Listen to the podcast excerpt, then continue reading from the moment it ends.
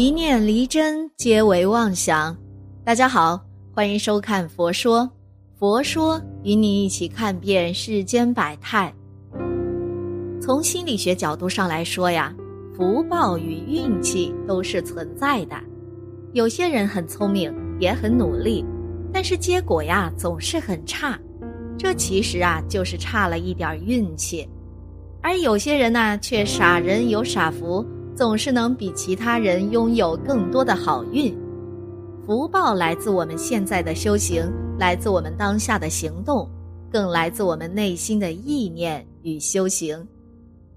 白马康珠，甘孜人士，生于一九三三年，他让我们称呼他白马，说平日里啊，大家都这么叫他。他似乎很明白我们想知道些什么，所以时间分明。思路清晰地讲起了他的一世生平。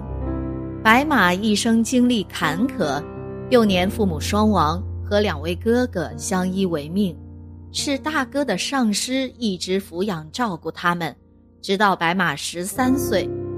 从小呢，白马就对三宝十分虔诚，七八岁时就开始念经。那个时候穷，没有钱，没有念珠。我就用手指头计数，一个手指是五遍。那个时候念杜母念得多。一九五一年，十八岁的白马结婚了，之后有了几个孩子。当时孩子年幼，丈夫远在百里之外做工，她独自承担所有的生活琐事，还要时常做短工贴补家用。尽管生活艰苦啊。白马从未放下修行，独处时悄悄地念经，晚上安顿好孩子们，就开始磕头修行。一九七一年，白马的丈夫在修路时从运泥土的马车上摔下来，受了重伤，送到医院后不久便抢救无效亡故了。那个时候最大的娃娃才十六岁，一共四个娃娃。肚子里还有一个，我又没有工作，真的是很困难呐。于是，白马开始在甘孜县城里自下打短工，维持一家人的生计。这一年，白马三十八岁。长年累月的修行，让白马养成了一种坚定的安忍，无论多苦多脏的活，他都安安静静的做完。别人干完活，工具扔满地就撤了，他一声不吭地收拾整齐。有人对他说长道短，他也不争不辩。因为良好的脾性、麻利的手脚和干活质量，让白马收获了好口碑与好人缘。很多人有短工活时，都会叫他。得益于三宝的护佑加持。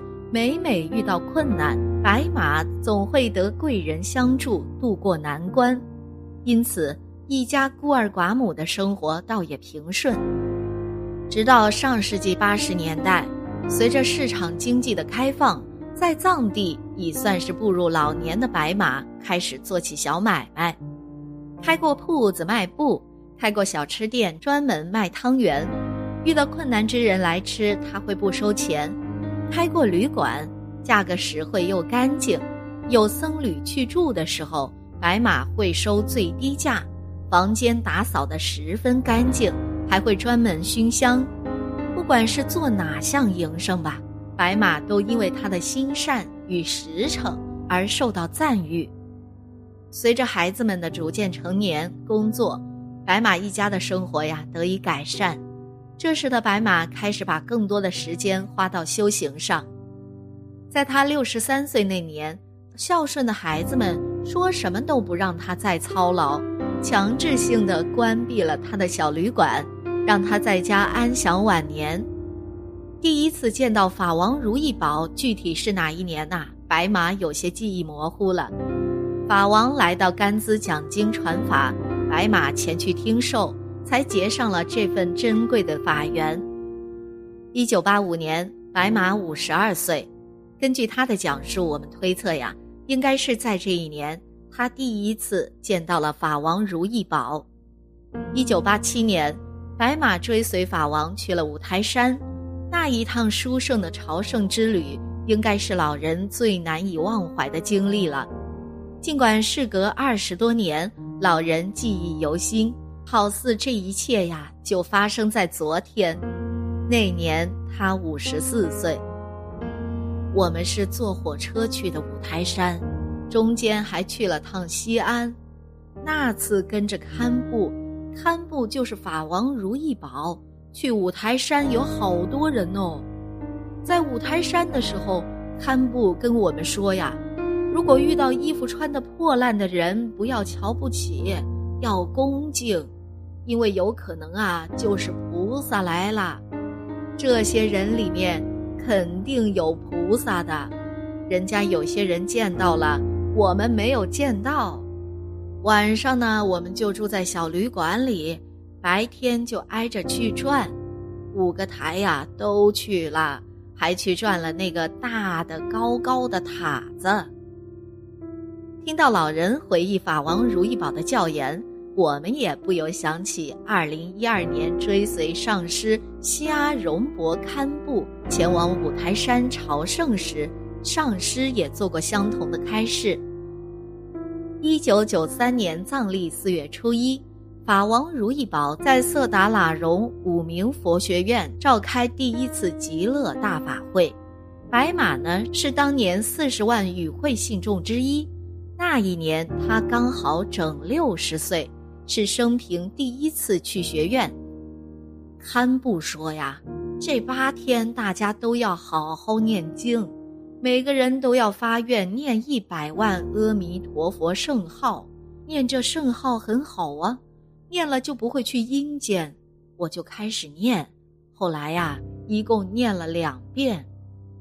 老人边说边伸出两个手指，两遍，我们惊呼起来。有点怀疑是我们听错，或是老人家说错，是两遍。老人很清楚的回答我们，怕我们没听明白，还把藏音的阿弥陀佛圣号念了一遍。这时，老人的家人说，他念完两遍的时候啊，嘴里长了颗新牙。真的，一直听说藏区有这样的现象。很多老年人呐，因为修行精进，持诵圣号心咒上亿遍，甚至数亿遍，这样的老人往往会长出新牙，如儿童的乳牙般，称之为异牙。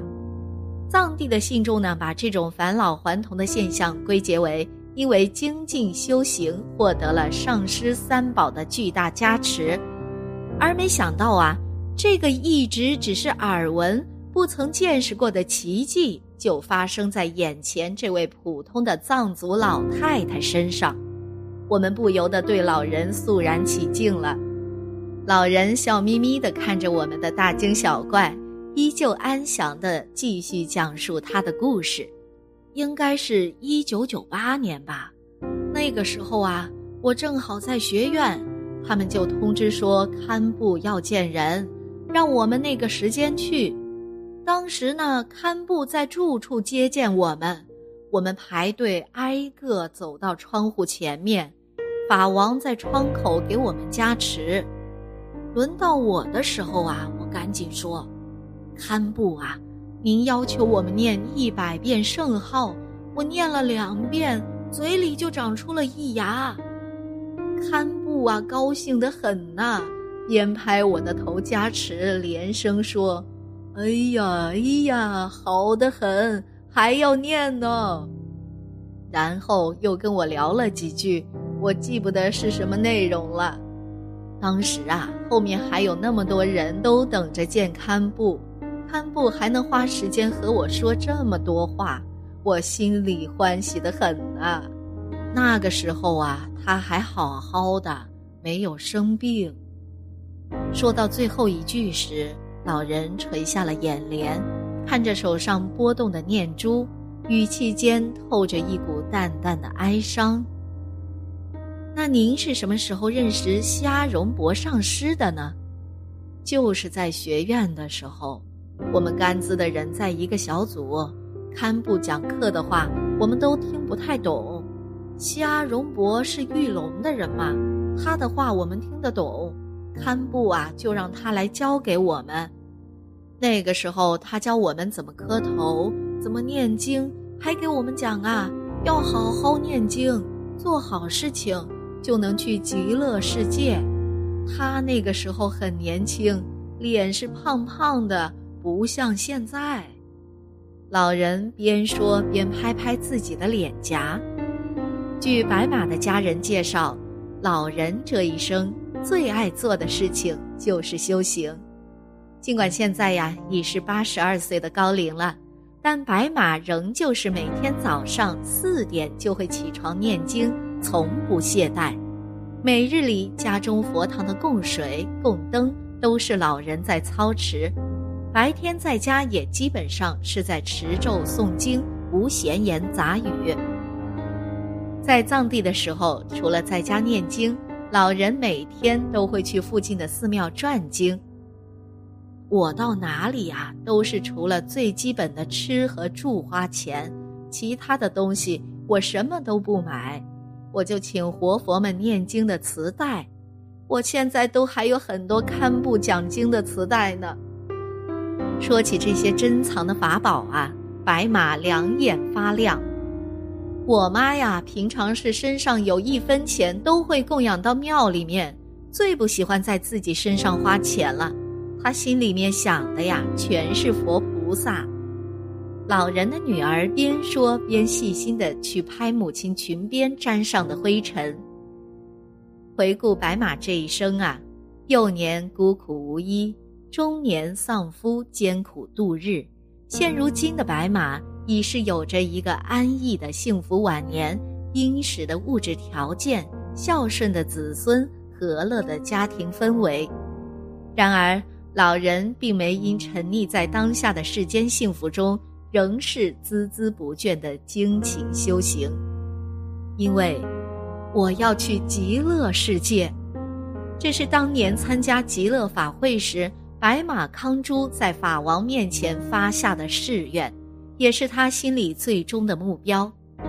所以说呀，做人面对纷纷扰扰、变化万千的处境和遭遇，就算坐立不安，该发生的依旧会发生。